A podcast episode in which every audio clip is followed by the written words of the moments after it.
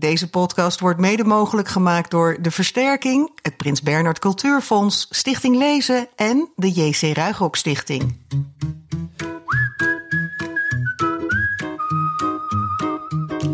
Pas over zes dagen volle maan, dus we kunnen deze aflevering opnemen zonder weerwolfgehuil op de achtergrond. Al was dat best toepasselijk geweest, want we praten in deze 39e aflevering van de GVP met de schepper van het beroemdste weerwolfje uit de Nederlandse kinderliteratuur. Hij zit zelfs bij mij hier op tafel. Mijn naam is Jaap Frieso, recensent van jaaplees.nl. En tegenover mij zit Bas Maliepaard, die jeugdliteratuur bespreekt in ons dagblad, in, in dagblad Trouw. Bas, wie is onze gast? Ja, moet ik dat dan nu nog Nee, zeggen na zo'n intro? Nee, ja. Iedereen die de laatste decennia ook maar enigszins in de buurt van kinderboeken is geweest, die, eh, die kent natuurlijk zijn naam. Paul van Loon. Hij is eh, de schrijver van iconische series als De Griezelbus, die 30 jaar bestaat alweer. En Dolfje Weerwolfje, die dit jaar alweer 25 wordt. Welkom, Paul. Dag, mannen. Ja. Leuk om bij jullie te zijn. Ja, zeker. Nou ja, bij ons te zijn. Je zit niet bij ons op- aan tafel eh, in kinderboekwinkel Kiekeboek in Haarlem, maar we hebben verbinding met jou via een radio-app. Want je vertelde ons vooraf dat je sinds het begin van de corona-uitbraak eigenlijk eh, je huis niet meer verlaten hebt. Hoe zit dat? Eh, ik verlaat mijn huis wel hoor. Het is een misvatting dat ik niet naar buiten zou gaan. Want we hebben een hele grote tuin en mijn dochter die woont naast ons. Dus wij, eh, wij komen over en weer bij elkaar. En we hebben ervoor gekozen dat we op die manier altijd bij elkaar kunnen zijn. Elkaar kunnen knuffelen. En we hebben pas een kleinkind gekregen, een paar maanden geleden. Dus daar kunnen we, dat kunnen we elke dag bij zijn als we gewoon het op deze manier doen. Dat is waarvoor wij gekozen hebben. Maar dat betekent dat je helemaal geen andere mensen eh, live, zeg maar. Ik ontvang geen andere mensen. Nee, Nee. er komen geen mensen, andere mensen bij ons. En eh, we ga- ik ga ook nergens naartoe wat, wat dat betreft. Nee. En, en kun je zeggen waarom je daarvoor gekozen hebt? Eh, dat, omdat dat eh, een veiliger gevoel geeft voor mijn dochter en mijn vriend met hun kleinkind. Ja, Ja. ja. Dat we niet met anderen aan, want je, weet, je kunt overal heen gaan. Je weet niet met wie je in aanraking komt. Je weet niet met wie die mensen in aanraking zijn gekomen.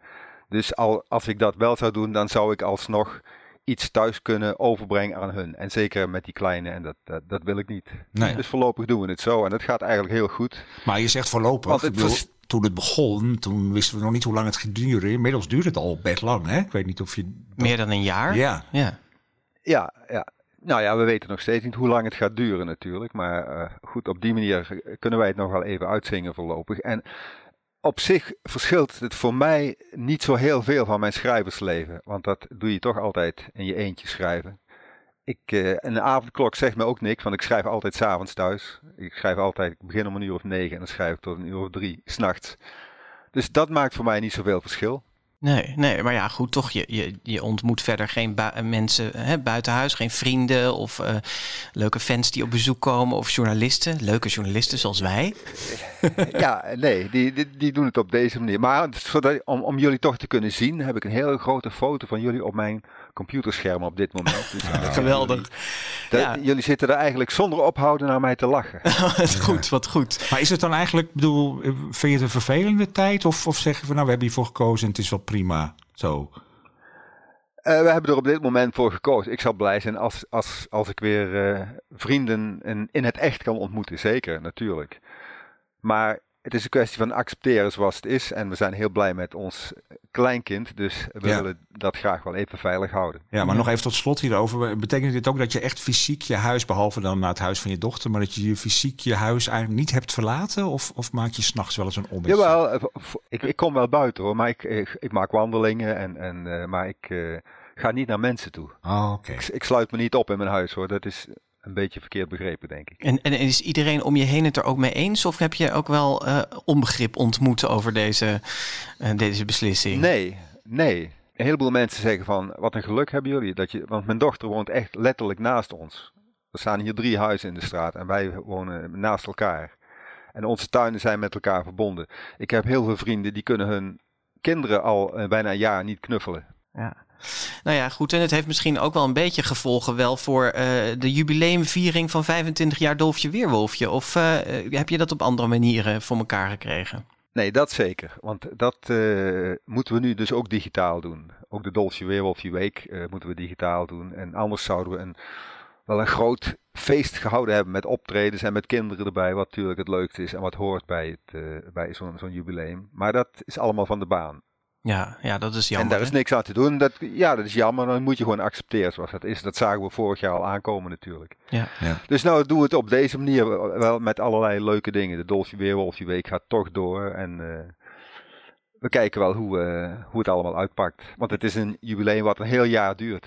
Ja, Ja. dus wie weet aan het eind van het jaar, eh, nou ja, een lichtpuntje aan het eind van de Je tunnel. weet- Je weet je- het niet. Je, je weet nooit. Nee, nee, precies. Ik, Nee. ik, ben helemaal, ik ben geen wetenschapper, ik weet helemaal niets. Maar zo'n virus is ineens opkomen dagen. En wie weet eh, verdwijnt het wel op magische wijze op een keer. Daar weet je alles van, gebeurd hè? Met de Spaanse griep toen. Ja. Dat is met de Spaanse griep toen 100 jaar geleden ook gebeurd. Maar je Ja. zou zeggen, Die, Paul, die, eh, die verdween. ja, maar je zou zeggen, jij houdt van eh, griezelige dingen. Je staat bekend als griezelschrijver. Dus dit zijn griezelige tijden. Dat moet jij toch wel bij varen eigenlijk. Ja, maar er is een verschil tussen griezelig en grieperig. Die maak je niet voor het eerst, of wel? Ja, jawel. Oh, heel slim. Nou, dan ben je in vorm. dat is goed. goed. voor ons. Ja. Paul, kun je nog even vertellen, want je zegt er staat een foto van ons, maar eh, zit je op je werkkamer? Is Dolfje daar ook nog te zien? Hoe, hoe zit je erbij? Ja, ik zit, eh, ik zit op de plek waar ik mijn boeken altijd schrijf. Op mijn, eh, op in mijn werkkamer. Voor mijn bureau, achter mijn bureau. Hoe noem je het? Voor mijn bureau. Met mijn groot computerscherm voor me. Mijn kamer zit Dolfje inderdaad ook. En, eh, en jullie zijn er. Ja. Nou, heel goed. En, En, wij, om mij heen staan. hoe eh, zitten wij erbij, om, Bas? om, Ja, nou, wij hebben het hier ook eh, helemaal in dolfjesferen gebracht. We hebben eh, alle 22 boeken en er zijn er zelfs nog meer hier op stapeltjes liggen. Ik heb je van tevoren een foto gestuurd eh, via de sms, hè, Paul. En een, eh, een knuffeltje van Dolfje Weerwolfje staat hier op tafel met jouw iconische zonnebril op. Nou ja, niet die van jou, maar goed, bij wijze van spreken. Nee. En, ja, dus, dus we zitten hier ook helemaal goed eh, in de sfeer om eh, het gesprek... Dolfje luistert kritisch mee. ja, precies. ja, nou ja. Ik, je hebt mij een foto gestuurd, dus ik heb het gezien. En het, het ziet er inderdaad een beetje uit, net als mijn werkkamer. Want daar heb ik ook al die dingen die jullie hebben. Dus het, eh, het, het klopt helemaal. Leuk. Nou, zitten we toch nog een beetje bij elkaar. hey Paul, ik zei het net al Alleen even- weet ik niet, Bas. Ja. Alleen weet ik niet hoe jullie erbij zitten. Want op mijn foto heeft, heb jij een olijfgroen t-shirt aan. En eh, Jaap heeft een rood t-shirt aan met een Oh. wit figuurtje. Nou, erop. zo zagen warm was het eruit. nog niet vandaag. Maar... Nee, nee, nee. Nou, we Paul, Ik weet trouwens wanneer, Ja, wat wij zeggen ik weet wanneer dit gemaakt is. eh, eh, want tussen jullie in zit mijn grote vriend Shaki. Dus dit was jullie eerste... Jacques Vriends, onze podcast, eerste. Ja, Ja. dat was de allereerste, ja. hey, eh, Paul, we gaan even door. Twee series van jouw hand jubileren dit jaar dus. Dat hebben we al gezegd. eh, ehm, eh, de Giezelbus en Dolfje Weerwolfje. Maar we hebben ervoor gekozen om over Dolfje Weerwolfje te praten met jou. Want die serie loopt nog steeds. Op 27 februari 2021 met volle maan verschijnt het nieuwste deel Weerwolfraket. En... ehm, Straks gaan we daar met jou over verder praten. Maar nu eerst even boeken bespreken. Jaap, wat heb je bij je? Boekentips. Ja, het eerste boek is Mijn jaar in een tent van Tini Fischer, een Nederlandse schrijfster.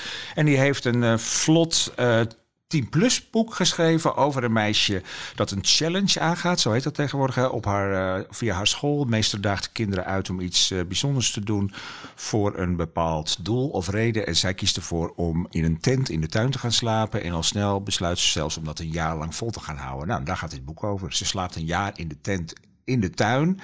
En eh, dat doet ze om geld voor vluchtelingen op te halen. Maar ze doet dat ook wel een beetje om voor haarzelf. Om bepaalde angsten eh, te overwinnen. Om een iets traumatische gebeurtenis die op een vorige vakantie gebeurd is. Een plek in haar leven te geven. En eh, nou ja, vanuit dat gegeven schrijft Tine Fischer een, een vlot, fris, leuk ja, kinderboek. ik vond het een origineel idee. Origineel idee. Ja. En eh, ja, het leent zich echt voor. Het is een beetje filmisch ook. Het leent zich Ja. een beetje filmscript. Achtig. En ja, er, er gaan allerlei. Het gaat soms alle kanten uit. Weet je, over haar gezin, over een, een buurjongetje wat er komt wonen. eh, Wat dan ook in de tent komt. Ja, En- die heeft ook weer zijn eigen problemen in zijn Ja, thuissituatie. Ja, ja, ze wordt bedreigd. Dus het vluchtelingenprobleem wordt ook nog op een bepaalde manier aan de orde. Ja, want sommige mensen zeggen dan eh, met, met dreigbrieven van... eh, ja, ga je druk maken om mensen in ons eigen land. Hè? En eh, niet voor die vluchtelingen. Dus die stem wordt ook vertegenwoordigd. Maar ondertussen blijft het verhaal gewoon dicht bij deze zwaan. En komt het allemaal weer bij deze zwaan in haar tent Ja, terug. Ja. En is het een eh, nou ja, mooi rond verhaal. En ik vond het een, een ja, verrassend Leuk boek. We kennen televisie vooral van, van bewerkingen de laatste jaren. Hè, van klassiekers. En, eh, Alleen op de wereld heeft ze bewerkt, Precies, bijvoorbeeld. ja. Nee, dus, eh, ik, ik was, eh, was er ook door verrast. Ja, Ja. absoluut. Het is echt zo'n lekker leesboek met inderdaad wat je zei, een filmisch slot ook eraan. Dus je zou zo kunnen voorstellen dat dit een prachtige bioscoopfilm kan worden. Ja. En ja, dat gegeven van zo'n jaar in een tent in je achtertuin slapen. Ik vond wel af en toe dat ik dacht, ik kan wel iets meer willen weten hoe ze zich heeft voorbereid op de winter. Want het leek me zo koud om dan in Ja, die tent daar in die achtertuin te liggen. ja. Het, Maar, in, eh, eh, de, de, tent heeft een soort vorm van een kampeerbusje. Ja. En die wordt ook in, bij ieder hoofdstukje ingeleid met een tekeningetje. Daar zie je dan soms ook weer sneeuw op. De illustraties zijn van Sophie Pluim. Ja. En het is uitgegeven bij Volt en het is een 10 plus boek. ja, nou mooi. Bij een jaar in een tent. Wat heb jij bij En dan eh, nummer twee, dat is meneer Drosten van het Kinderboekenmuseum. Ja, dit is eigenlijk, vorig jaar was het Kinderboekenmuseum in Den Haag, hè, is dat? Dat bestond 25 jaar. En ja, die hele festiviteiten vielen eigenlijk in het water natuurlijk door corona. Eh, maar ze hadden Sjoerd Kuiper eh, ja, de opdracht gegeven om een jubileumboek te schrijven. Maar ik vind eerlijk gezegd dat die term jubileumboek dit boek tekort doet. Want het is echt een geweldig boek, vind ik. ik Ja. vind het, ja, het is heerlijk om te lezen, vooral als je kinderboekenliefhebber bent. Want op bijna elke pagina komt wel een verwijzing naar een, eh, naar een beroemd kinderboek Ja, voor. de, de hoofdpersoon heet... Theorie. Natuurlijk naar. Maken we daar een quizvraag van? Ja. Nee hoor. Nee, Ja. de brief voor de koning natuurlijk koning, van uh, ja. Tonke Dracht. En Thierry is de kleinzoon van eh, de nachtwaker van het kinderboekenmuseum, meneer Drosten, uit de titel.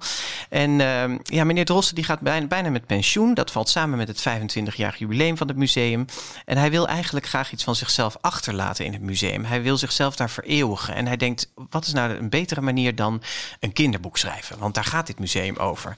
Maar ja, dat lukt hem helemaal niet. Hij komt er eigenlijk eh, kortom achter hoe moeilijk het eigenlijk is om een goed kinderboek te schrijven. En er staan hilarische stukjes in waarin hij eh, dat probeert. En dat, Ja, dan lees je ook mislukte, ja, ja. mislukte stukjes proza en poëzie. Er zit ook een mislukt stukje Dolfje Weerwolfje bij. Heel grappig vond ik dat. Dus dan schrijft, schrijft eh Sjoerd Kuiper... eh, een stukje Dolfje Weerwolfje. Maar het is lang niet zo goed als dat Paul van Loon dat deed. Jij, jij begint te lachen, Paul. Je hebt het ook gelezen. Ik heb het gelezen. Ik heb het hier zelfs hier voor me liggen, dat boek toevallig. En dat stukje, ik zal het voorlezen gauw, dat begin. Ja, wat doe wat maar. meneer Drosten schrijft. Zal ik dat doen? Ja, Ja. doe maar. Er was dus een meisje en dat was een heel gewoon meisje. Tenminste, dat dacht iedereen. Ze dacht het zelf ook. Ze heette Golfje. maar eigenlijk was Golfje een weerwolf. Dus op een nacht bij volle maan groeiden er opeens allemaal haren op haar lichaam. Hou maar op, dacht meneer Drosten. Drosten. En dat deed hij, want hij vindt het niet goed genoeg. Heel grappig. Mooi toch? Grappig, hè? Ja. En zo, ja, ik heb echt, echt heel erg vaak hardop gelachen in dit boek. Uiteindelijk zegt de jury tegen eh, zijn opa: Je kunt beter eh, niet een kinderboek schrijven. Want dit museum gaat meer over personages uit boeken dan over de schrijvers. Dus je kunt beter zorgen dat je een personage in een kinderboek wordt. Want dan kom je in dit museum terecht. De lievelingsschrijver van meneer Drosten krijgt vervolgens de opdracht om een boek over hem te schrijven. Dat is Sjoerd Kuiper. En dan ontstaat er ja echt een waanzinnig Drosten-effect. Nou, dat kennen we allemaal, hè? ja. Eh, een beeld in een beeld in een beeld in een beeld. En in dit geval een boek in een boek in een boek in een boek. Nou, ga het lezen. Dan, je, het gaat helemaal een beetje duizelen Ja. voor je als je Ja. het leest. Maar ehm erg mooi bijzonder. gedaan. Ja. De volgende. Eh, een Zuid-Afrikaans boek. Die hebben we niet zo vaak. Hmm. En eh, de, de, Zuid-Afrikaanse titel vind ik zo prachtig. Dat is Een goede dag voor boomklem. Ja. Ja, en dat heet dan in het Nederlands Een mooie dag om in een boom te klimmen. Dat is eh, van Jaco Jacobs. Hij is genomineerd geweest voor de Carnegie Medal. Dus misschien dat het daarom nu in het Nederlands vertaald is. Want het is in Zuid-Afrika geloof ik echt wel een hele grote kinderboekenschrijver. Die heel veel heeft, heeft geschreven. En hij heeft hier, het is een prachtige cover trouwens. Van een jongetje met een theedoek over zijn schouder die onder een boom staat. En eh, nou ja, daar gaat het ook over. Hij wordt, staat af te wassen thuis en dan wordt er aangebeld. En dan staat er een meisje die eh, eh, actie wil voeren. En hij gaat met dat meisje mee en ze klimmen samen in een boom. Omdat die boom omgehakt Ja, daar, daar voert zij actie Daar voert tegen. zij actie hè? Ja. tegen, ja. En hij denkt, hé, hey, laat ik eens meedoen. En nou ja, hij is een jongen die hem eh, opgroeit in een gezin met twee, met zijn jongere en een oudere broer. Dat Ja. herken ik heel erg, want dat ik zelf ook. en hij voelt, zich, eh, hij voelt zichzelf niet gezien, dat herken ik dan weer minder. Maar eh, nou ja, de, de boek gaat eigenlijk over dat hij ineens iets doet, in een soort rebelse daad, waardoor hij plotseling wel gezien eh, Ja. wordt. Want nou ja, er komt veel aandacht voor die protestactie. De pers komt erop af. Er komen meer protest protestanten, wou ik zeggen. Er komen meer demonstranten Demonstranten, ja. ja. op af.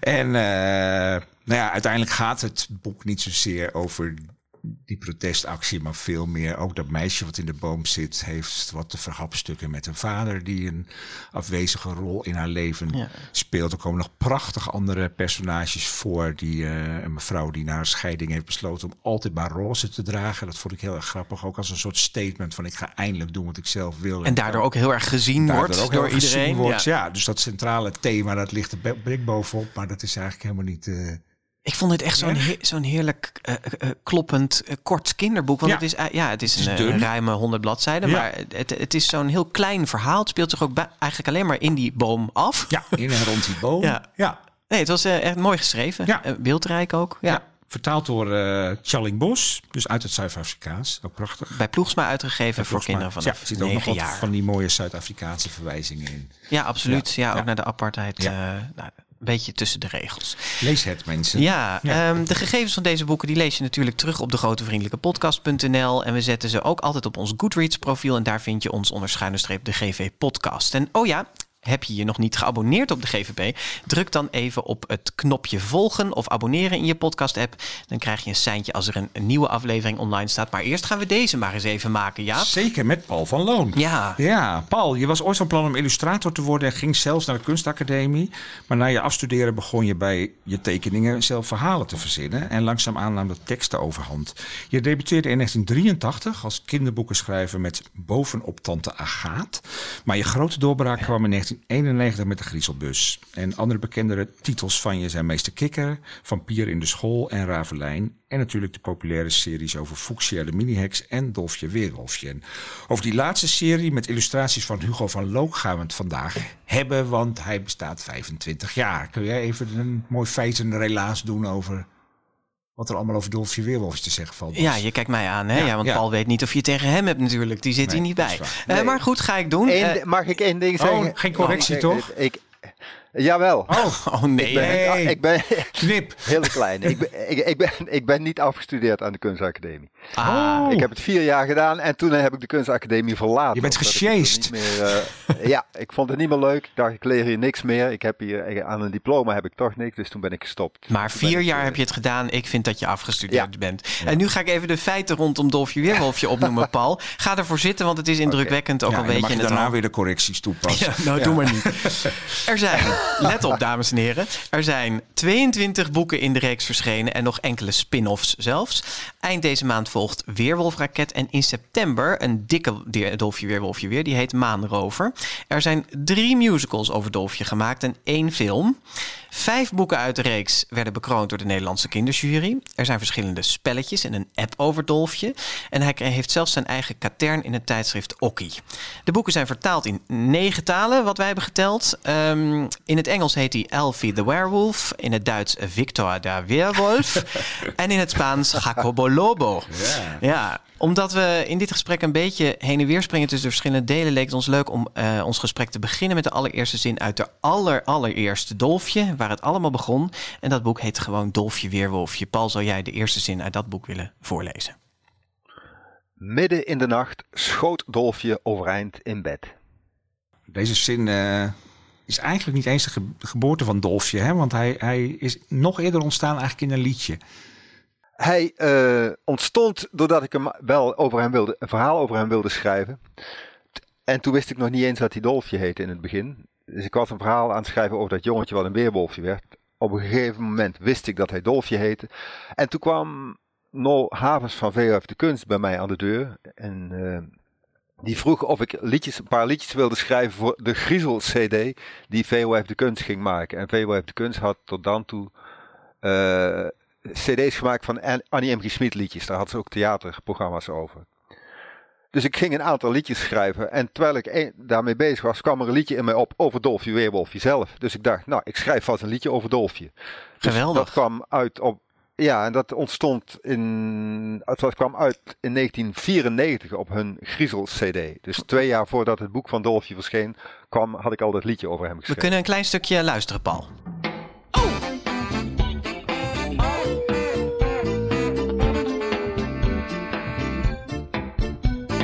Kijk, daar heb je Dolfje Spaan. Met zijn bovenpakje aan draagt hij steeds met volle maan. Want dan is Dolfje een weerwolfje. Ja maar in 1996, dus twee jaar later, eh, verscheen het e- eerste echte boek over Dolfje. En eh Dolfje die eh, wordt in dat boek zeven jaar. Ehm, en ja, op het moment dat hij zeven wordt en de volle maand begint te scheiden, vindt er een wonderlijke transformatie plaats. Zou jij, om er even lekker in te komen, meteen een stukje willen voorlezen, Paul, waarin we daarover horen? Oké. Dolfje had nooit geweten dat je maanlicht kon voelen. Maar nu voelde hij het. Het was koel, maar gek genoeg ging zijn huid ervan gloeien. Het licht trippelde als muizenvoetjes over zijn neus en lippen en glipte langs zijn kaken en hals zijn pyjama in. Het leek of het licht in zijn huid kroop en nu helemaal door hem heen stroomde. Een aangenaam gevoel was het, een douche van manestralen. Dolfje voelde zich blij en gelukkig, ook al had hij nog steeds overal jeuk. Hij steunde met twee handen op de vensterbank en deed zijn mond wijd open, alsof hij het maanlicht wilde opdrinken. Hij kreeg vreselijk zin om iets naar de maan te roepen. Zoiets als: Dag maan, vannacht ben ik zeven geworden en dat jeukt zeg. Toen kwam er een geluid uit zijn keel dat hij nog nooit eerder gemaakt had. Een luid dierlijk gehuil waar hij zelf bang van werd. Verschrikt sloeg Dolfje zijn hand voor zijn mond. Was dat geluid echt uit zijn mond gekomen? Hij kon het niet geloven. Verward keek hij omhoog naar de maan. Zonder dat hij er iets aan kon doen, ging zijn mond weer, weer open en opnieuw huilde Dolfje naar de maan. Een klagende kreet was het. Woe! Met heel veel moeite klemde hij zijn kaken op elkaar. Hij was helemaal in de war. Wat was er aan de hand? Wat kun je die kreet mooi doen, Paul? Mag, mag ik nog een keer? Mag hij nog een keer? Woe! Ja, dat is de echte weerwolf. Op verzoek van Jaap. Hey, want jij hebt ook echt een, een, een fascinatie voor dit soort wezens, hè? Weerwolven, vampieren en, en, en heksen. Waar, waar komt die vandaan? Eh, moeilijk om dat precies te duiden, maar ik, ik weet dat ik vroeger van mijn vader het Limburgse Sagenboek kreeg toen ik eh, een jaar of acht was. Of ik vond dat in zijn boekenkast. En dat stond vol met verhalen over eh, dat soort wezens. En dat vond ik hele spannende, interessante verhalen. Dus misschien dat het daar vandaan komt. Want Ja. mijn, mijn ouders kwamen uit Limburg en daar werden die verhalen verteld. En waarom leent zich dat dan zo goed om daar een, een, een boek over te schrijven? Omdat het zulke bijzondere wezens zijn. Je moet ervan houden. En ik hou van, eh, die, van die, die, die fantasie. Ik schrijf ook nooit realistische verhalen. Ik wil buiten de realiteit treden. En eh, die, ja, ik merk, het he- zei iemand wel eens tegen mij, dat ik vaak schrijf over eh, mensen die een verandering ondergaan. Dus meester kikker, bijvoorbeeld. Hè? Dan, dan, Ja. eh, de meester wordt een kikker. Of iemand wordt een vampier, of inderdaad een weerwolf. Of een meisje heeft een krokodil wat, eh, die, die heel erg groot wordt. Dat is dan geen mens die verandert, maar wel weer een dier wat, wat anders wordt dan wat het normaal is. En duidt dat eens dan? Ja. Waar, waar, waar komt dat va- vandaan, denk je? Die, die interesse in die verandering, die metamorfose? Duid dat eens. Jij bent het mooie. Ja, We hadden niet gezegd dat het makkelijk ging gaan worden, Paul. in. Nee. Ja, wat ik zeg, waarschijnlijk dat ik eh, de verhalen die ik echt heel erg leuk vond en eh, waar ik me ook helemaal in kon verdiepen, waren de verhalen van Paulus de Boskabouter van Jean Dulieu. Die zich afspeelt in het kabouterbos met, met pratende dieren en een hele enge heks. Die Eucalypta. ook kon toveren. En, ja, eucalypta. En die zich ook weer kon veranderen in andere, andere wezens. Dus ik heb dat altijd interessant gevonden. En misschien ligt, eh, is dat wel ontstaan uit sprookjes uiteindelijk. Want, want griezelverhalen en dat soort verhalen zijn in feite een soort sprookjes. Maar dan op een ander niveau. En de sprookjes eh, vinden ook steeds van dat soort vreemde gebeurtenissen plaats. Ja. Ja. Dus de oorsprong ligt ook echt wel in het sprookje van Dolfje Weerwolfje. Ik, ja, ja, ik heb ook eh, een, die oorsprong wel eens beschreven in bijvoorbeeld Dolfje en Noora. Komen zij in, ja. eh, in een wereld terecht waar eigenlijk blijkt dat, dat zijn, zijn ontstaan helemaal terug te vinden is in, in de sprookjeswereld. Ja. Heb, je- heb En daarom heb, heb ik ook weer een, een boek geschreven dat heet Weerwolf Nachtbaan, wat zich in de sprookjeswereld afspeelt, in de Efteling dan. Ja, ja, inderdaad. Ja. Heb, heb jij eh, ook, ook onderzoek, doe jij ook onderzoek bijvoorbeeld naar, naar de geschiedenis van die, die mythische figuur van de weerwolf dan? Of, of maak je gewoon meteen al je eigen versie ervan? Ik heb dat eh, vroeger wel, wel gedaan. Ik heb toen het Griezelhandboek geschreven. En, en dat is lang geleden hoor. Dat was in 1994 of 95. En ook over uh, Weerwolf heb ik een Weerwolf-handboek gemaakt samen met, met Sjaak Didde, een bevriende schrijver van mij. En daarvoor heb ik toen uiteraard heel veel onderzoek gedaan over die wezens, wat er allemaal gebeurde. En dat later, toen ik over Dolfje ging schrijven, heb ik dat helemaal achter me gelaten. Omdat Dolfje juist een ander soort weerwolf is dan de traditionele weerwolf. Ja, want, hij is eigenlijk... De traditionele weerwolf is, is een gevaarlijk, verscheurend dier. Een mens die een weerwolf wordt en andere mensen gaat uh, vermoorden, verscheuren, wat dan ook.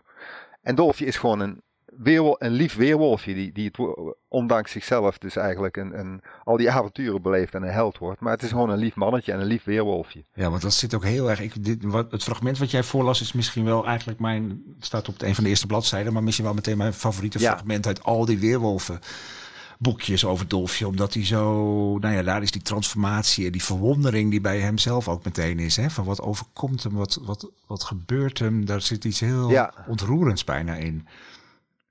Ja, dat is het ook. Want hij, hij is een beetje machteloos en hulpeloos als dat gebeurt. En, uh, maar dit staat dus eigenlijk heel ver af van, van, wat, van de traditionele weerwolf. Ik, dat heb ik heel achter me gelaten. Ik heb eigenlijk een, een, een, een heel eigen soort weerwolf-mythe geschreven. Ja, maar waar, waarom heb je dat gedaan, Paul? Waarom heb je die, die scherpe kantjes van die weerwolf er eigenlijk afgehaald? Omdat dat mij juist bijzonder leek. Ik, ik, ik, ik, weet nog dat ik Dolfje bedacht toen ik bezig was aan een verhaal voor de Griezelbus. Ik geloof de Griezelbus 2. En dat, dat was een weerwolfverhaal over een weerwolf die in een flat woonde. En een gevaarlijke weerwolf. En terwijl ik dat aan het doen was, kreeg ik een beeld in mijn hoofd van een jongetje een jongetje met een brilletje, zo'n onschuldig jongetje. En hij had wit haar. En hij kreeg opeens van die spitse weerwolfoortjes. En ik dacht, dat is ook een weerwolf. Maar volgens mij is dat juist een hele aardige weerwolf. En die bestaan eigenlijk niet. Ja, dus het contrast, maakt, bestaan, hem, uh, ja, het contrast maakt hem interessant eigenlijk juist. Ja, ja. ja. Maar in het eerste deel is Dolfje Weerwolfje... Nou ja, heeft hij af en toe nog wel bloed aan zijn bekje, zeg maar. Hè? Dan vreet hij nog kippen op. Ja. En, uh, en, en, later lijkt hij eigenlijk toch wat milder en zachtaardiger te worden. Is dat zo? En ja, ja, in het begin heeft hij even, wordt hij dus echt een wolf en dan blijkbaar dan moet hij, dat, moet hij dat uitleven en dan heeft hij wel van die weerwolfneigingen. Niet om, maar hij is bang dat hij een, een mens gebeten heeft zelfs, maar hij, hij leeft zich dan nog uit op kippen. Maar dat, dat stopt al heel snel. En hij heeft ook zijn opa Weerwolf die hem daarin een beetje begeleidt en hem ook wel duidelijk maakt dat het heel anders moet zijn. Uh, maar het eerste boek gaat er vooral over dat hij uh, eigenlijk bang is voor wat hij geworden is, omdat, omdat hij dat niet kent. Ja, er is een prachtige scène in dat hij onder de douche staat als weerwolf. En hij is doodsbang dat zijn uh, moeder uh, dat ontdekt. Hè? En dan ja. komt, komt, haar arm even tevoorschijn om een handdoek aan hem te geven. Of zo'n zo, zo soort iets is het. En dan ja, denkt ja, hij bijna van, bijna... oh jee, ik bijt bijna in die arm. Ja. Hey, maar je, hij, hij is eigenlijk bang voor zichzelf op dat moment. Bang voor wat hij, wat hij geworden is. Ja. Uh, Dolfje die groeit op als, als pleegkind in het gezin van Timmy en zijn ouders. Die hem in een later deel adopteren. Uh, waarom heb je daarvoor gekozen? Uh, dat, dat, is een hele goede vraag, ook een interessante vraag. Want de vraag is van, kiest de schrijver altijd voor wat hij doet? Niet per se. Dit is gewoon zoals het ontstond. Ik, ik zag dat, uh, dat hij een, een, een, jongetje was wat geen goede ouders hadden. Of ouders die hem niet begrepen en die daarom afstand van hem hebben genomen. Dus hij kwam vanzelf bij, bij bij gelukkig bij zijn, uh, uh, de ouders van zijn uh, beste vriendje terecht. En dat is niet zozeer dat ik daarvoor koos, maar het verhaal ging vanzelf zo. Het moest dat worden. Ik geloof dat nooit zo. En uiteindelijk... jij, jij verzint dat toch? Ik bedoel, dit komt toch gewoon uit jouw computer of jouw pen? Ja, maar je verzint niet alles. nee. Ja, dan moet ik toch zeggen okay. dat, dat, dat, dat verzinnen een, een, eh, verzinnen kan uh, verschillende, verschillende betekenissen hebben. Verzinnen kan zijn dat je echt gaat zitten en iets gaat bedenken. Of dingen kunnen als een soort golfstroom van gebeurtenissen zich voor je openbaren.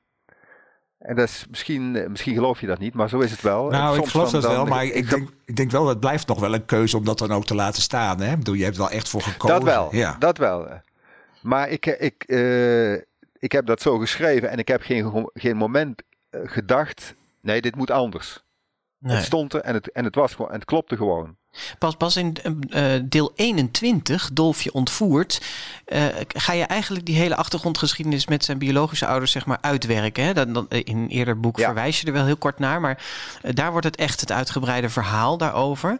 Waarom ben je daar niet begonnen? Zeg maar bij, bij het moment dat zijn ouders eigenlijk ehm, afstand van hem wilden doen. Nou, heel simpel, omdat dat gewoon niet het moment was om te beginnen. Ik schreef op de eerste plaats dit boek van Dolfje, terwijl ik helemaal niet wist dat er nog een tweede boek zou komen. Ik was niet van plan een serie te schrijven. Hm. Het was gewoon een boek en toen was het af en, en dat was het dan, dacht ik. Totdat twee jaar later zich ineens een idee aandiende voor een nieuw, een nieuw eh, verhaal.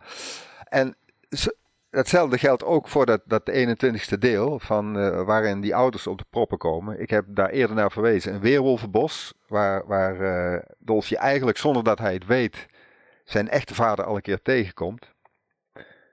En eh, ja, goed, dat gebeurde. En pas zoveel boeken later diende het verhaal zich aan waarin, dat, waarin ik dat helemaal wilde vertellen. Ja. en dat is best een heftig deel, hè, dat Dolfje ontvoert. Want die ouders die willen helemaal niks van hem weten. Die, willen, nou, die ontvoeren hem eigenlijk alleen maar voor hun eigen geldelijke gewin. Waarom heb je ze zo als volstrekt liefdeloze ouders neergezet? Omdat ik weet hoe, hoe Dolfje is. En dan, ik, ik leef eigenlijk met mij. Hij zit altijd in mijn hoofd. En ik zie hoe hij zich ontwikkeld heeft in, door die boeken heen. Dat ik besef van als mensen een kind wegdoen omdat hij anders is. Omdat zij weten dat hij anders is dan andere kinderen en anders zal worden. Dan zijn het gewoon geen goede ouders. En eh, om duidelijk te maken dat, dat, dat het heel verkeerd was wat, het, eh, wat ze gedaan hebben.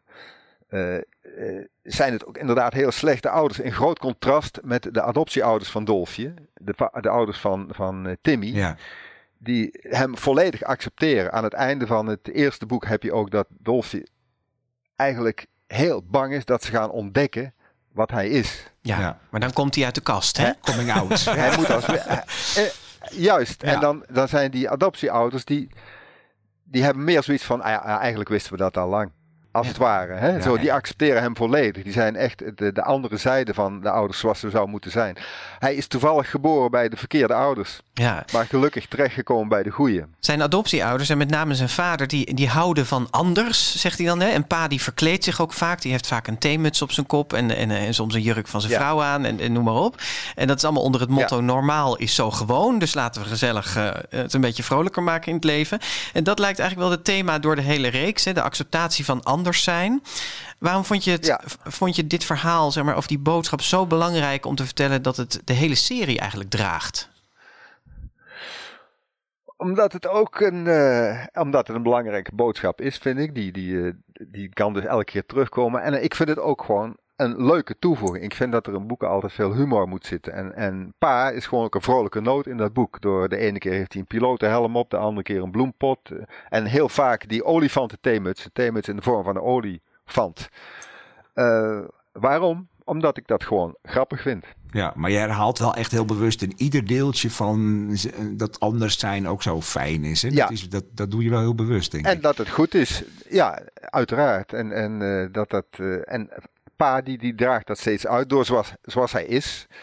Het is een leuke figuur en op die manier kun je ook eh, dingen heel, heel eh, gemakkelijk duidelijk maken zonder, eh, zonder dat je het als een boodschap hoeft te brengen. Het is gewoon een gegeven in dat boek dat hij dol is op anders. En Ma is nog de meest normale, die meest met er bij de voeten op de grond staat. Maar die houdt toch ook wel van aparte dingen. Die houdt van bezemvechten en, en eh, heeft dus ook wel haar eigen Ja. dingetjes. Ja, en Dolphy heeft wel echt heel veel geluk gehad dat hij in dat gezin terecht is gekomen. Hè? Want ze houden echt onvoorwaardelijk voor hem. Timmy is echt zijn beste vriend. Ik, dat is echt dat je laat zien van, goh, je, je, nou ja, je kunt in zo'n veilige omgeving terechtkomen.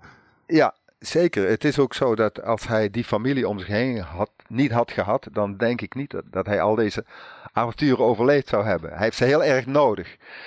Hij is de held van de boeken, zeg maar. Maar hij is niet zo'n grote held. Hij is gewoon een, een jongetje wat. En alles overkomt hem maar. En da- door die warme familie om hem heen. redt hij het steeds. Ja, Ja. Je hebt die anderen nodig, zeg maar, omdat... Ja, ja, en zijn grote gekke neef, Leo natuurlijk, die ook voor een vrolijke nood zorgt. Die, eh, dat vind ik ook een leuke figuur. Ja, dus komen we straks eh, nog even op komt er terug. bijna Ja. altijd naar voren. Ja, nou wat ik net, wa- want je zei het bijna zo tussen neus en lippen door, hè, van het is ook een belangrijke boodschap hè, over dat anders zijn. Jij komt eh, in normale tijden, niet in coronatijd, maar in normale tijden heel veel in contact met kinderen eh, als het gaat om Dolfje. Heb je ook het gevoel dat Ja. die, eh, die boodschap zeg maar resoneert bij kinderen? Dus dat ze, daar dat ze die oppikken en daar, dat het ook eh, als belangrijk wordt gezien? Eh, dat is heel moeilijk om, eh, heel moeilijk om te kunnen concluderen. Eh, ik krijg natuurlijk heel veel berichtjes van kinderen en, en, en brieven, en al 25 jaar lang eigenlijk. En dan valt me wel op dat in die 25 jaar kinderen altijd hetzelfde schrijven. Ook kinderen van nu zijn eigenlijk wat dat betreft hetzelfde als kinderen van 25 jaar geleden. Dus als, zoals ze dat boek lezen. Ze vinden het vooral leuk en spannend en grappig. En ik neem aan dat ze onbewust wel dingen opnemen. Ja, vind jij het belangrijk dat dat, ze dat ze opnemen? Ja, ik denk dat dat heel goed is. Ik denk dat dat soort dingen. eh, eh, eh, als je een boek leest en je houdt van het boek, dan neem je dingen mee die in dat boek staan, denk ik. En dan pik je er dingen uit die voor jou zelf ook belangrijk zijn en die jij gelooft of die jij, die jij leert, als het ware. Ja. Ja. Kun jij je identificeren met Dolfje op dat vlak? Zo, heb, jij, heb jij je ook eh, in je leven eh, geregeld anders gevoeld dan de anderen om je heen?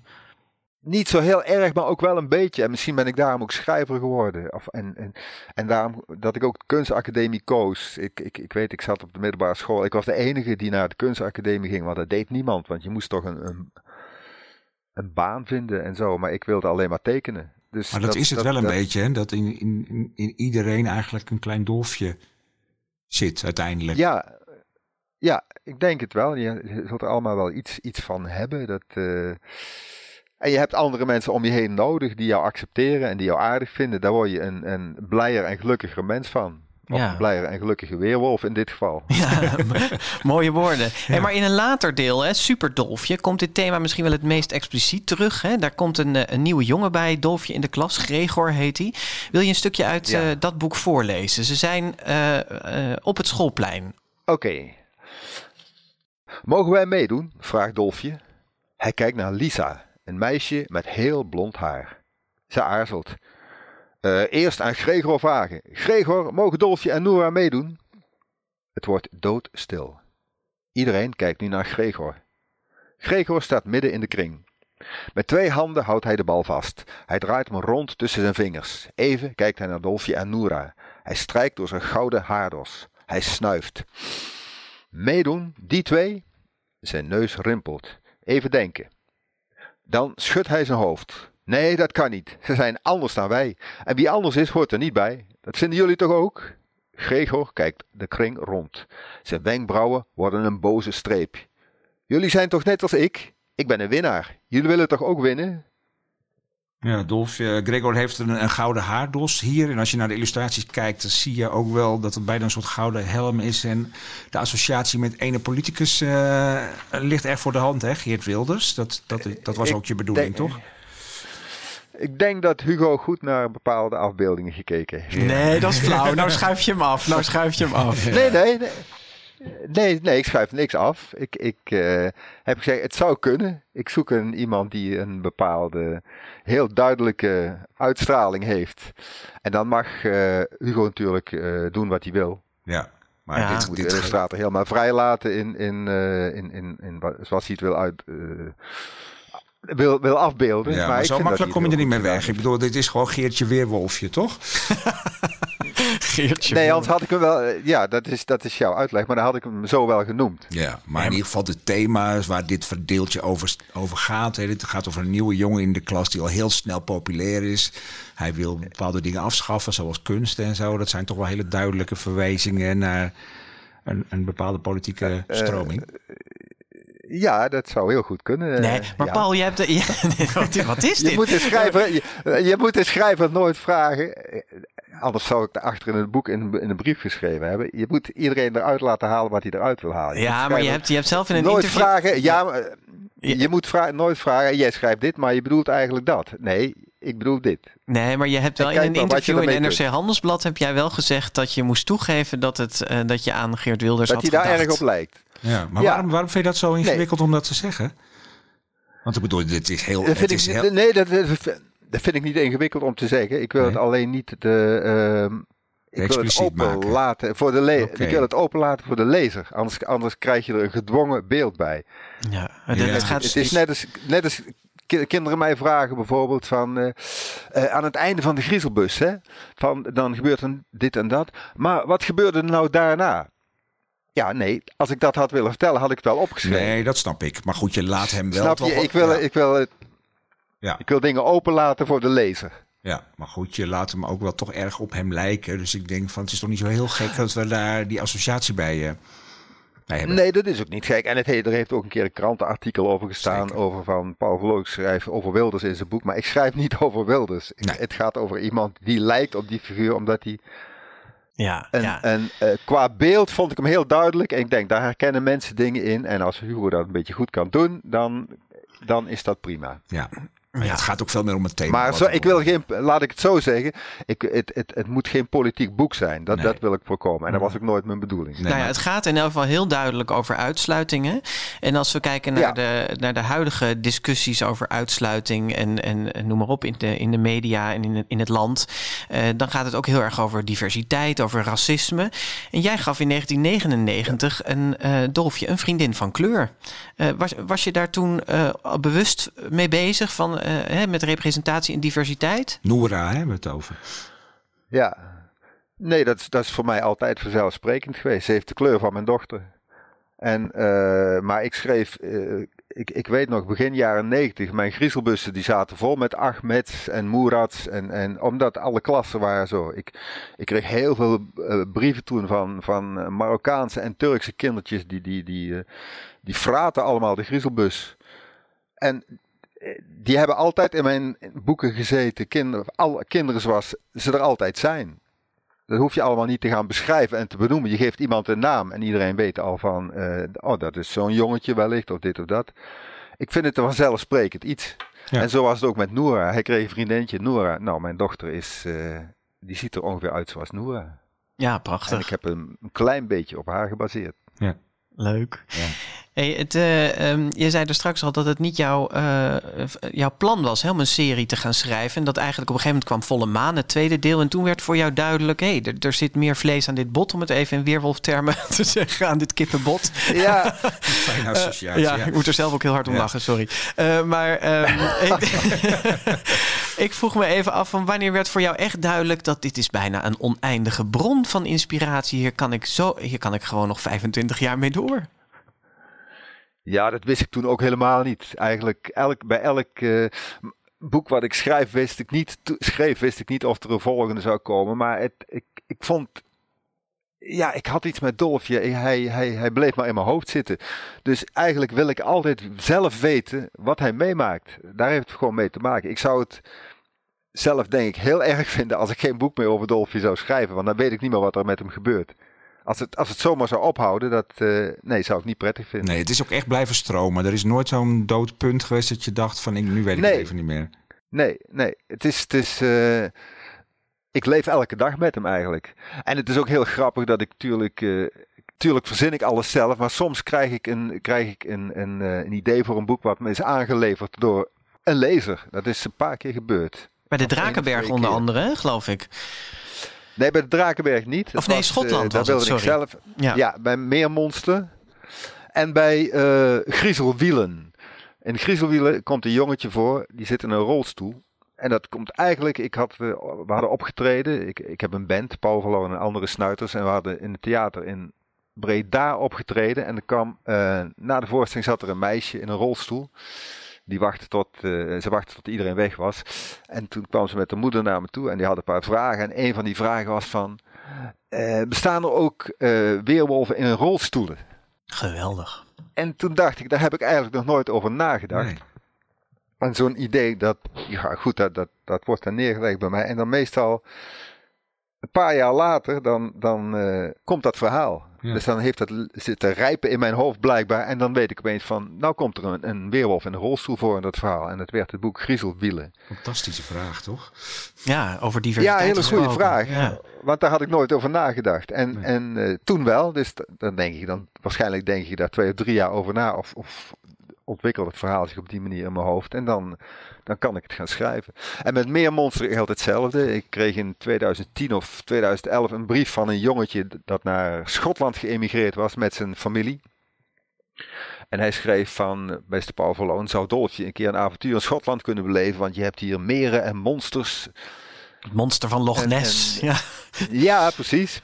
ja, prachtig. En vijf jaar later heb ik dat boek geschreven. Toen ben ik naar Schotland gegaan om te kijken wat daar is.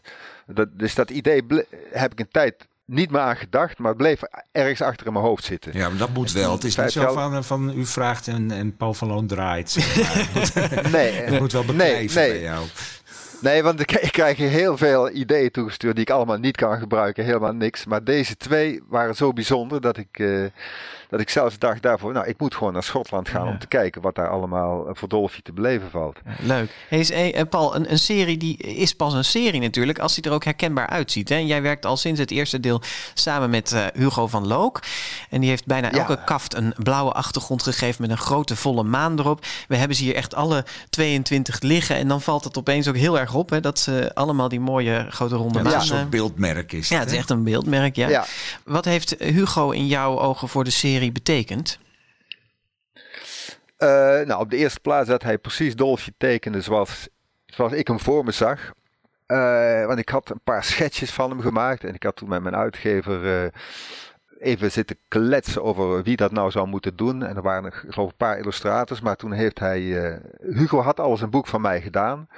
Dus toen heeft hij Hugo een aantal schetsen laten maken. En ik zag die schets van Dolfje. En ik zei, ja, dat is hem. Dat is ongeveer zoals ik hem zelf ook getekend had. Maar dan beter, want Hugo is een betere tekenaar. Dus toen werd Hugo het. En eh, vanaf toen is Dolfje ook, eh, is Hugo de tweede vader van Dolfje geworden, als het ware. En ik heb wel vanaf het begin, toen het tweede boek uitkwam, Volle Maan, toen heb ik gezegd, als er meer boeken komen, in ieder geval bij deze, wil ik ook die Volle Maan erop. Er moet altijd Volle Maan op de boeken komen. Ja. Dus dat Nou, dat is gelukt. inzicht had ik wel. Ja, Hey, eh, wij, eh, of wij, Jaap, die sprak eh, Hugo vooraf eh, eventjes voor deze uitzending. En daar gaan we nu even naar luisteren. Wat dat er zo speciaal is met Paul, hij, hij is begonnen met tekenen. Heel lang geleden. Maar eh, hij is dan overgestapt op de pen, op het schrijven. Eigenlijk een tekenende schrijver. En op die manier heb je heel goede voorstelling van hoe dat mensen, dingen, situaties er gaan uitzien. En dat is voor mij gesneden brood eigenlijk. Dus als hij het Dolfje beschreef in zijn eerste verhaal, dan heb ik er ook redelijk veel op geschetst, maar ik had toch redelijk snel ook een, een redelijk goed idee van dat kleine witte weerwolfje. Maken jullie het samen of is het een creatie van Paul waar jij de illustraties bij eh, maakt? Hoe zie je dat?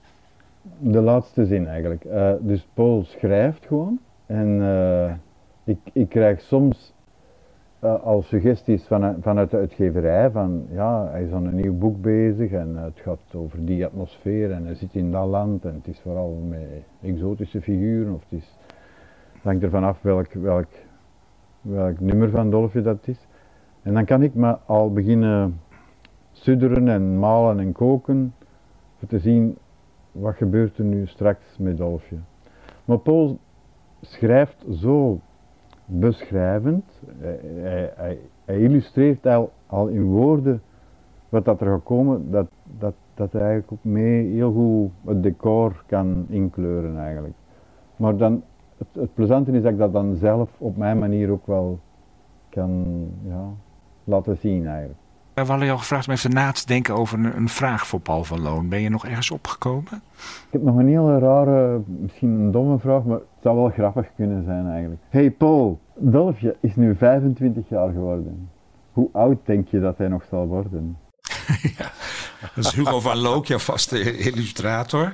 Dat is inderdaad een beetje een rare vraag, want Dolfje blijft eigenlijk gewoon zeven, toch? Ja, ik denk dat hij wel zeven zal eh, worden, ja.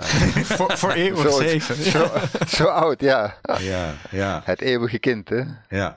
Wat vond je ervan, Hugo, Hugo hij zei? kookt en hij, hij, Hij kookt en hij maalt. Prachtig, zoals Hugo dat vertelt. Ja, ja Hugo heeft eigenlijk gelijk. Ik, in feite is schrijven net zoiets voor mij als, als, als tekenen. Ik, ik dacht dat ik tekenaar zou worden, maar ik ben per ongeluk schrijver geworden. Ja. Terwijl dat helemaal nooit in mijn bedoeling had gelegen. Helemaal niet. Maar ik, ik moest uh, van mijzelf. Ik, ik, ik, had een tekening en daar hoorde een verhaal bij. Ik kende geen één schrijver. En toen ging ik dat verhaal maar schrijven. Want ik moest weten wat er op die tekening gebeurde. Of waarom die tekening er zo uitzag. Zo is dat begonnen. En, en toen ben ik dat maar blijven doen.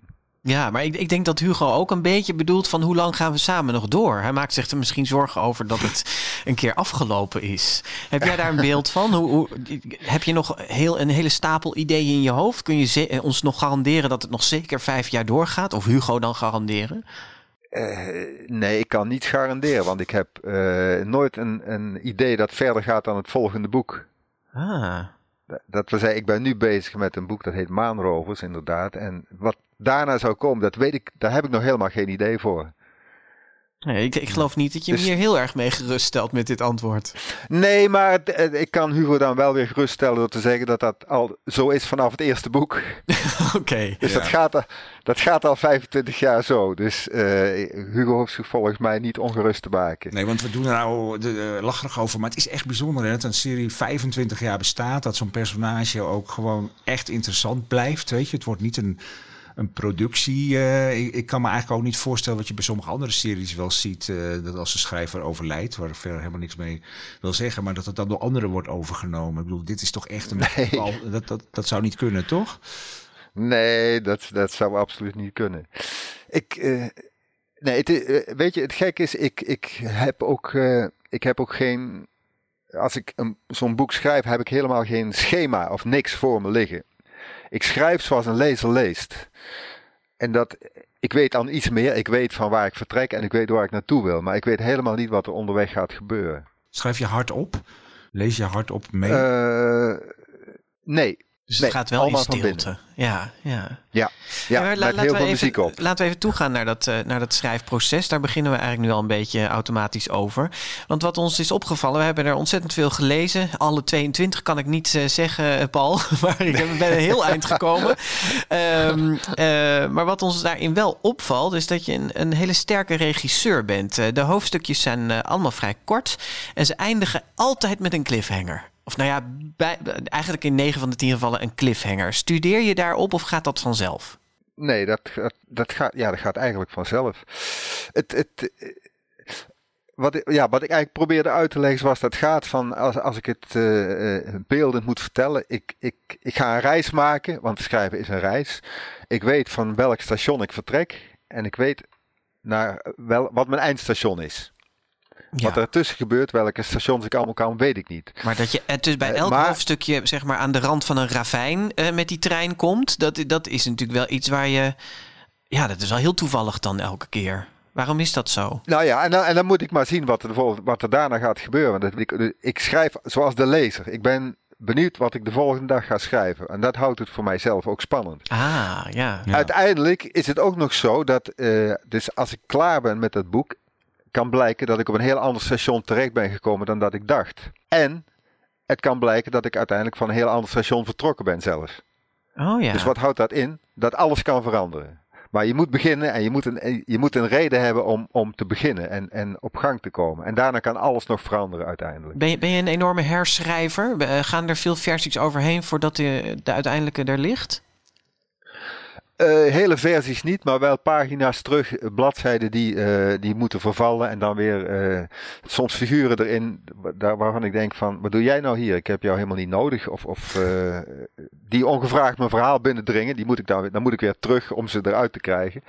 Dus dat, ja, dat, dat, dat is het interessante. Ik weet eigenlijk niet zo goed wat er gaat gebeuren. Nee, want wat ons ook wel opvalt is dat je eh, die balans tussen dat het, het is spannend, maar het, het gaat eigenlijk nooit over het randje. Hè? Het blijft, het, het is griezelig, maar het wordt nooit te. Zijn dat ook dingen waar je. Nee, ik wil, ik, ik wil het niet gruwelijk maken. Dat is het grote verschil tussen. Uh, griezelig is iets anders dan gruwelijk, zeg ik altijd. En, en uh, ja, dat is een balans die ik zelf voel. Dat is intuïtie. Wat voor, wat, ja, wat voor mij kan dat komt in het boek. En waarvan ik denk, ja, wat, er niet, wat ik voel dat niet kan, komt er gewoon niet in. Maar dat gaat vanzelf. En, en hou je daarin rekening eh, met zeg maar, de kinderen die dit meestal lezen, zo rond de jaar 6, 7, 8? Of is het gewoon de leeftijd van Dolfje die je daarin uh, stuurt, als het ware?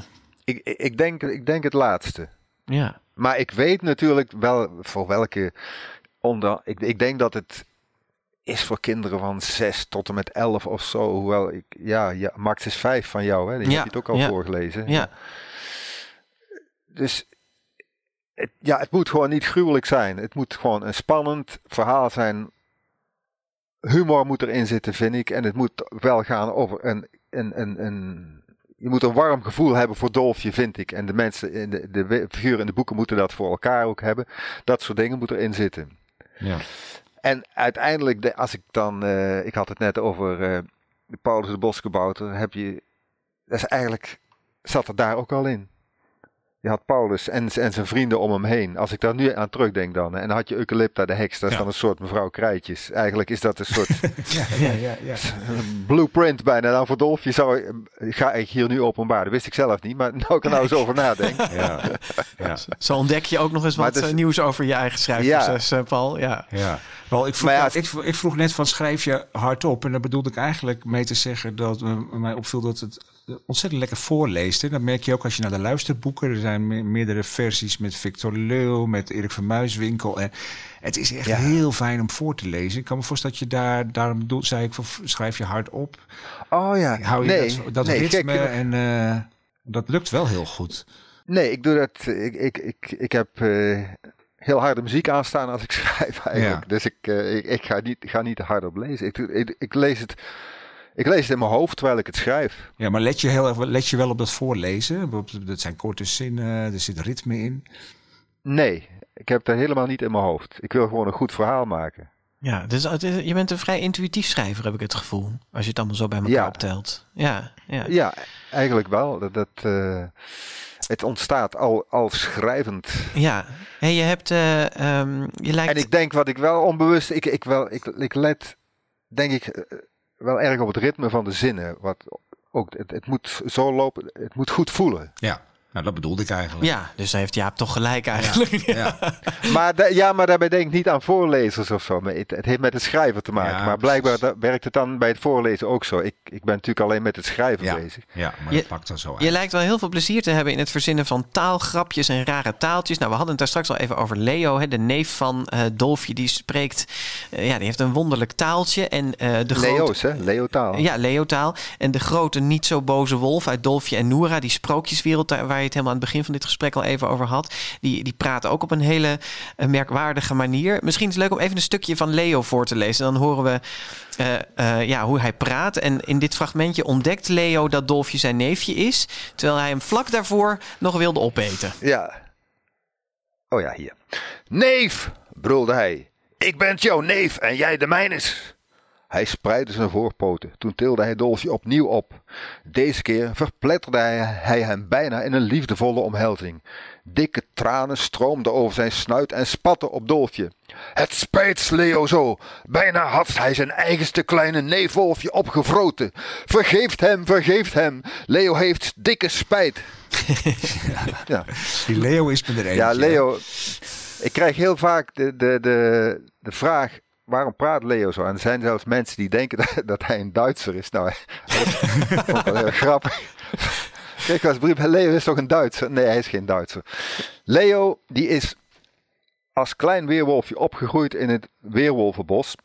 En overdag is het weerwolvenbos een gewoon bos. Dan heet het eigenlijk het Savelsbos. Dat is een bos in Limburg in feite. En Leo die, die verstopt zich overdag in die struiken. En daar komen alle mensen uit allerlei landen. Ook Duitsland, maar uit Nederland overal vandaan. En hij heeft zijn eigen taaltje gemaakt door naar al die verschillende talen te luisteren. Zo is hij opgegroeid. En daar heeft hij zijn eigen taaltje uitgebrouwen. Daarom praat hij zo. Met een mooie uitleg. Hey, je- je- maar je houdt sowieso al eh, erg veel van taalgrapjes en zo. eh, eh, dus er stond, eh, ja, er staat, nou ja, goed, dan moeten mensen het maar gaan lezen. Er staan heel veel grappige eh, ja, taal, Taalverwijzingen, taalverwijzingen in. Ja. ehm, Ja. eh, en eh, we zagen eentje waarvan ik me dag afvroeg. Je zei aan het begin van dit gesprek al dat eh, Jacques Vriends een goede vriend van je is. En Timmy die heet Vriends met een D. Is Ja. dat, eh, komt dat van Jacques Vriends? Ja, Echt Ah. waar? Ja. We hadden het goed gezien, maar dan met een D. Ja, hebben jullie goed gezien? Ja, Ah, net iets anders. Ja, dus Jacques zit in dit Maar het boek. komt... Jacques zit in het boek in feite, ja. Ja, en, en, Net iets anders. ja, en de vriend zit er dan ook nog in, hè? Vriend. Ja, grappig, ja. Dat Hey, heb je heel goed gezien. Ja, wat leuk. Hey, en het, eh, het viel ons, ja, dit is eigenlijk een detail hoor, maar ik was er gewoon zo benieuwd naar dat ik het wil weten. Want het viel ons ook op dat de kinderen in jouw boeken zo beleefd praten tegen volwassenen. Dolfje die zegt u tegen de ouders van Timmy, die later zijn adoptieouders zijn. En Noora die zegt mevrouw tegen de moeder van Timmy. Dat is toch niet meer van deze Ja. tijd, Paul van Loon? Ja, maar wel van die kinderen. Het zijn hele, hele beleefde kinderen. Ze deden dat in het begin, 25 jaar geleden. Dus ze doen het nu nog steeds. Is dat, jouw dochter u tegen jou? Eh, wel tegen mijn vader, zei ze dat. Ja, dus Ja, tegen maar opa. tegen mij eigenlijk... Ja, tegen mij eh, nee, niet. Dat, dat, eh, ja, dat hebben we toen niet, niet zo geleerd. Maar het is echt iets van 25 jaar geleden, zeg jij. Toen, toen was dat nog meer misschien gebruikelijk. Ik, ja, ik ben eh nou, dat gebeurt echt 38. wel in veel gezinnen. Ja, Ja, je, zeker ja? wel. Ja, ik Ja. ken wel mensen van mijn leeftijd die u tegen hun ouders Ja, zeggen. maar jij bent wel iets ouder dan Ja. ik weer. Oké. ja, sorry. Nee, ik, ik vind het ook een soort van een. eh, die, die de kinderen in mijn boeken in elk geval hebben, Dolfje en Noah, een soort van respect tegenover de, die volwassenen. En dat vind ik prima, dus dat, dat blijven ze doen. En lekker, lekker een voorbeeld stellen, eh, Paul, aan alle brutale Ja. kinderen Nee, dat is niet. Ja, nou, ik denk niet dat ze dat zo, zo zullen lezen. En dat is ook niet mijn bedoeling, maar het is gewoon zoals zij zijn. Ja. En het is eh, net als dat ik verder in die boeken ook geen eh, echt actuele dingen stop. Ze lopen niet met laptops en rond, en computers, mobieltjes. Het zit er allemaal niet in. Nee. Dat zat in het eerste boek ook niet en, en, en nu ook niet. Het is gewoon een verhaal zonder al die dingen. Het gaat om het verhaal. Ja. Toch is er wel een heel universum rond Dolfje ontstaan. Hè? Ik bedoel, in merchandising en films, allerlei dingen erom. Een app dus. Op een ja. app, ja, over moderne dingen Ja. gesproken. Is, hoe, hoe, hoe is dat voor jou? Heb jij nog wel greep op die, die Dolfje? Of laat je dat los? Of Jawel hoor, er wordt, eh, bij alles wordt, eh, is mijn toestemming vereist. Dus bij alles komen ze vragen eh, eh, of ik het goed vind. Ja. En, en wat, wat zijn daarin voor- jou de richtlijnen of de grenzen? Van wat, wat vind je leuk en waar zou je niet aan beginnen? Dat, ja, dat kan ik alleen maar eh, eh, antwoord op geven als, als me iets wordt voorgesteld. Er werd op een gegeven moment voorgesteld om een bepaald, bepaald soort dingen te maken die bij, die bij Gamma kwamen te liggen. Ik zei nee, dat ga ik niet doen.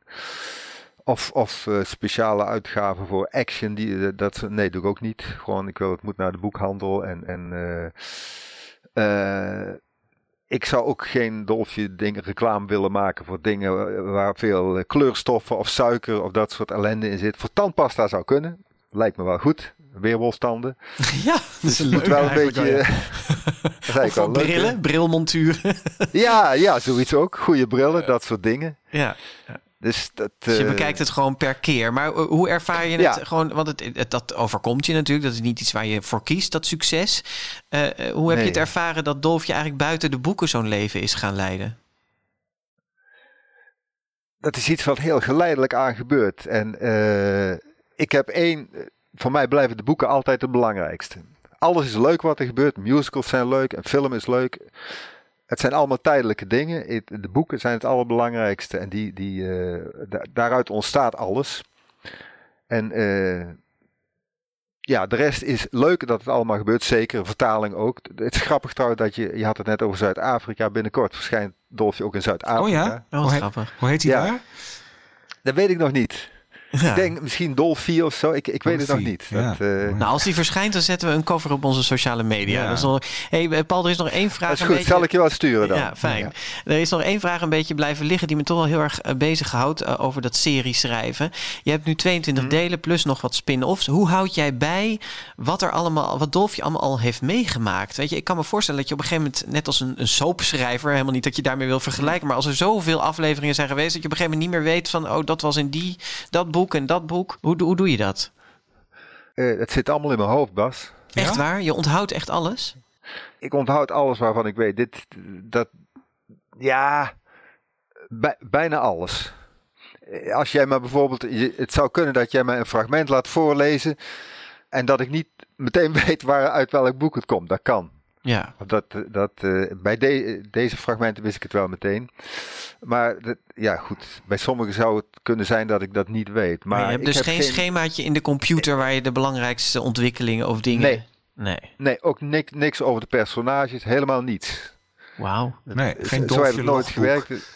Nee. Nee. Nee, het zit, ja, het zit in mijn hoofd. Die, die hele wereld zit in mijn hoofd. Ja, dat heb je natuurlijk van je, van je eigen leven ook niet echt natuurlijk. Hè? Dus als jij zegt, ik leef zo met Dolfje, dagelijks met Dolfje... dan is het gewoon bijna jouw leven en de dingen die jij hebt meegemaakt. En dat herinner je je dus gewoon nog. Zou het Ja. zoiets zijn? Ja, maar ik vergis me. Ja, echt zo- leven zoiets. nog wel eens iets over. Dat, dat was toch in een andere vakantie? Ja, dan? jij, ja, maar jij moet een Oh, schema ja. hebben. Oké, nou, ik vind het wel mooi geweest zo, Bas. Ja, nou, Ja. ik wil nog even weten. In, in september verschijnt Maanrovers. Dus ik, ik, ik had het Ja. eh, eerder eh, in enkelvoud, maar jij zegt eh, dus meervoud Maanrovers. Eh, Ja. Kun je al iets Ja, misschien, vertellen? misschien, eh, misschien, misschien weet de uitgever nog niet dat het Maanrovers is. Oké, maar kun je, kun, kun je had- nog iets vertellen over waar dat al deel over gaat? Tipje van de sluier? Eh, het gaat voor een deel over eh, wat de titel al zegt. De maan wordt geroofd uit de lucht. Het heeft tot gevolg dat eh Dolfje op slag geen weerwolf meer is. En Noor ook niet, want die maan die is ergens naartoe gebracht. Waardoor hij niet meer kan schijnen. En als die maan er niet is, dan, dan ja, zijn er geen weerwolven. Behalve opa weerwolf, want die is altijd weerwolf. Die, die, als je heel oud bent, dan ben je in staat om dat te zijn. Dan, hoef, dan ben je niet meer afhankelijk van de maan. Ja. Dus de maan moet bevrijd worden en gezocht worden. En, en eh, dat wordt een hele Jeetje. zoektocht en ja. strijd. Hoe, hoe kwam dit idee dan weer tot je? Hoe kwam dit? Ja, maar idee ik vind tot? dit wel weer een heel origineel idee. Dat valt me wel op in ieder, ieder deel dat het toch echt wel weer zo'n ding is wat er gebeurt waarvan je denkt, jeetje. Het Hoe komt die Ik denk, Ja. dat het, eh, ik, ik denk dat het kwam door het woord. Ik had ineens het woord maanrover in mijn hoofd. ja. Vaak, eh, vaak is één woord genoeg om, om de boel te triggeren natuurlijk. Dan krijg ik daar ineens allerlei beelden en, en, en vi- visioenen bij als het ware van Ja. maanrovers. Dus ja, maar die maan staat wel op de, op de cover. die staat wel op de cover. Ja, dan is je, het, het, het staat het moment op dat hij geroofd wordt. Dat wordt ook, gebeurt ook op heel apart. Nou, we gaan het allemaal weer zien. hè, ja, in dit was. Dolfje. Heb je, wil je nog iets weten over Dolfje, Bas? Of hebben we alles... eh, Ja, ik, ik wil nog wel. Ik heb, wil nog veel meer weten ja, over Dolfje. Maar, ja, zijn we gaan, lang we gaan Ja, ook. Ja, ik kijk. Dolfje zelf ook even aan, maar die begint ook een beetje in slaap te sukkelen. Hij moet Dus- ook nog een beetje mysterieus blijven, Ja, toch? precies, Ja, ja, ja, ja. Nou, dan gaan we nog even iets anders doen. De grote vriendelijke parel. Ja, Paul, de grote vriendelijke palen, onze boekenplank met al die prachtige boeken die eh, aandacht verdienen. En jij wil ook graag een, eh, Ja. een boek zetten, een griezelboek neem ik aan. Eh, niet echt. Of je moet het een kleutergriezelboek noemen. eh, want mijn parel is eh, Where the Wild Things Are. En in het Ah. Nederlands heet dat Max en de Maxi-monsters van Maurice Sendak. Mooi Ja. boek. Ja. Ja, echt Prachtig klassieker boek. hè? Ja. Ja. Waarom, Ja. Paul? Waarom staat deze op jouw. Ik eh, kreeg dat boek pas onder ogen toen ik 18 jaar was. Ik zat op de kunstacademie en ik had les van Margriet Heijmans. Illustrator. Bekende illustratrice, kennen jullie wel, denk ik. Ja. Margriet heeft een aantal keer gouden perceel gehad. Eh Margriet gaf kinderboekillustratie. En op een dag, eh zij had ook een zus, Annemie Heijmans. Zij maakte soms samen boeken. ook illustratrice? En- ja. Ook illustratrice, ja. En op een dag toen kwam Margriet met haar zus en ongeveer alle kinderboeken die zij hadden, denk ik, hadden ze meegebracht om ons in de klas te laten zien wat er bestond. En ik zag Max en de Maxi-monsters liggen en ik had nog nooit zo'n mooi boek gezien, geloof ik. Dat boek opende voor mij echt de deur naar de kinderboekenwereld. Ja. En eh, vanda- vandaar dat, eh, dat ik dit boek gekozen heb. En het gaat over een jongetje dat eh katkwaad uithaalt. En hij is verkleed. Maar hoe is die verkleed, Paul? Hij, eh, Max, als hij kattenkwaad uithaalt, dan trekt hij zo'n wolvenpakje aan. Kijk, Kijk, dat nou vandaan. Een wit wolvenpakje. Aha. is dit ook een En, bron? eh, ongetwijfeld, want dit, eh, dit beeld, dat bedacht ik pas twee jaar geleden. Toen dacht ik, wacht eens even, Max die wordt eigenlijk een soort kleuterweerwolf. Want hij trekt dan een pakje aan en dan in dat pakje kan hij zich uitleven. ja, Dus het is een soort kleuterweerwolfje. Geweldig, ja. Dus- Ja. Het verscheen Ja, in ik vond het wel heel mooi. 1968 voor het eerst in het Nederlands bij uitgeverij Lemniskaat. In 2009 werd er door Spike Jonze een film van gemaakt, Where the Wild, Wild Things Are. En Dave Eggers, volwassenenboekauteur, die schreef op verzoek van Sendak een roman op basis van het prentenboek. En dat heet Max and the Wild Things.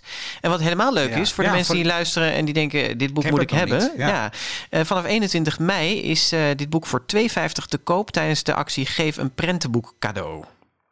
Oh, Nou, Ja. mooi dat toch? is helemaal mooi. Ja, dus Ja. Geen, dan, heb je niemand meer een excuus om het niet in huis te hebben. Nee, precies. zeg maar. Paul, we Het is gaan. een eh, prachtige boek. Ja, het is een prachtig Nou, boek, staat, zeker. eh, ik, weet niet, eh, ik weet niet of je het opgevallen is. Als je gaat kijken en je slaat het open, dan begint, eh, begint het met een tekening die een bepaald formaat heeft. En naarmate het, je verder bladert, groeien die tekeningen tot ze helemaal bladvullend zijn. En dan, en dan is hij ook bij die Maxi-monsters die reuze groot zijn. Dus de tekeningen groeien mee. Oké. ik, heb, ik zal je eerlijk bekennen dat, ik, dat me dit nooit is opgevallen. Dus ik ga meteen als ik thuis ben even Gaan we eens eh, kijken. kijken. Ja. Paul, we gaan eh, het gesprek afsluiten. En dat doen we als altijd met de laatste zin uit het besproken boek. Nou ja, bij jou zijn het eh, heel veel boeken. Zullen we nu gewoon de laatste zin doen uit jouw nieuwste dolfje? Ehm, dan hebben we de hele serie zo'n beetje omvat. Dat is de laatste zin dan uit Weerwolf Raket. Wil je die voorlezen? En langzaam worden Dolfje en Noora weer een jongen en een meisje. Ja, dat is het moment dat de volle maan weer voorbij is. Dan is het weer wachten op de volgende volle Dan maan. rennen ze naar huis in de Ja. ochtend. Zolang die Ja. volle maan niet gestolen wordt. eh tenminste. Ja. Ja, ja, nou ja, dat was de laatste zin uit de nieuwste dolfje... die net als de rest van de serie verschijnt bij uitgeverij Leopold. Dankjewel Paul, dat je vanuit eh, je huis zo toch bij ons wilde zijn. Heel erg fijn. En eh, we hebben uitgebreid stil kunnen staan bij eh 25 jaar Dolfje Weerwolfje. En eh, nou ja, de Dolfje Weerwolfje week begint binnenkort op 27 februari. Dan wordt ook het boek gepresenteerd. En alles over die week vind je op dolfjeweerwolfje.nl. Dankjewel, Yes. dankjewel Paul. Nou, jullie ook bedankt. Ik vond het een leuk gesprek. Nou, wij ook. En dat gesprek dat namen we op op zondag 21 februari in kinderboekwinkel Kiekeboek in de Gierstraat in Haarlem. En ja, Paul dus vanuit zijn werkkamer eh, ergens in Brabant. Dank aan onze technicus Mark Brouwer die dit allemaal mogelijk maakte. Half maart zijn we er weer met ons nieuwsprogramma De Grote Vriendelijke Update. Tot dan. Tot dan.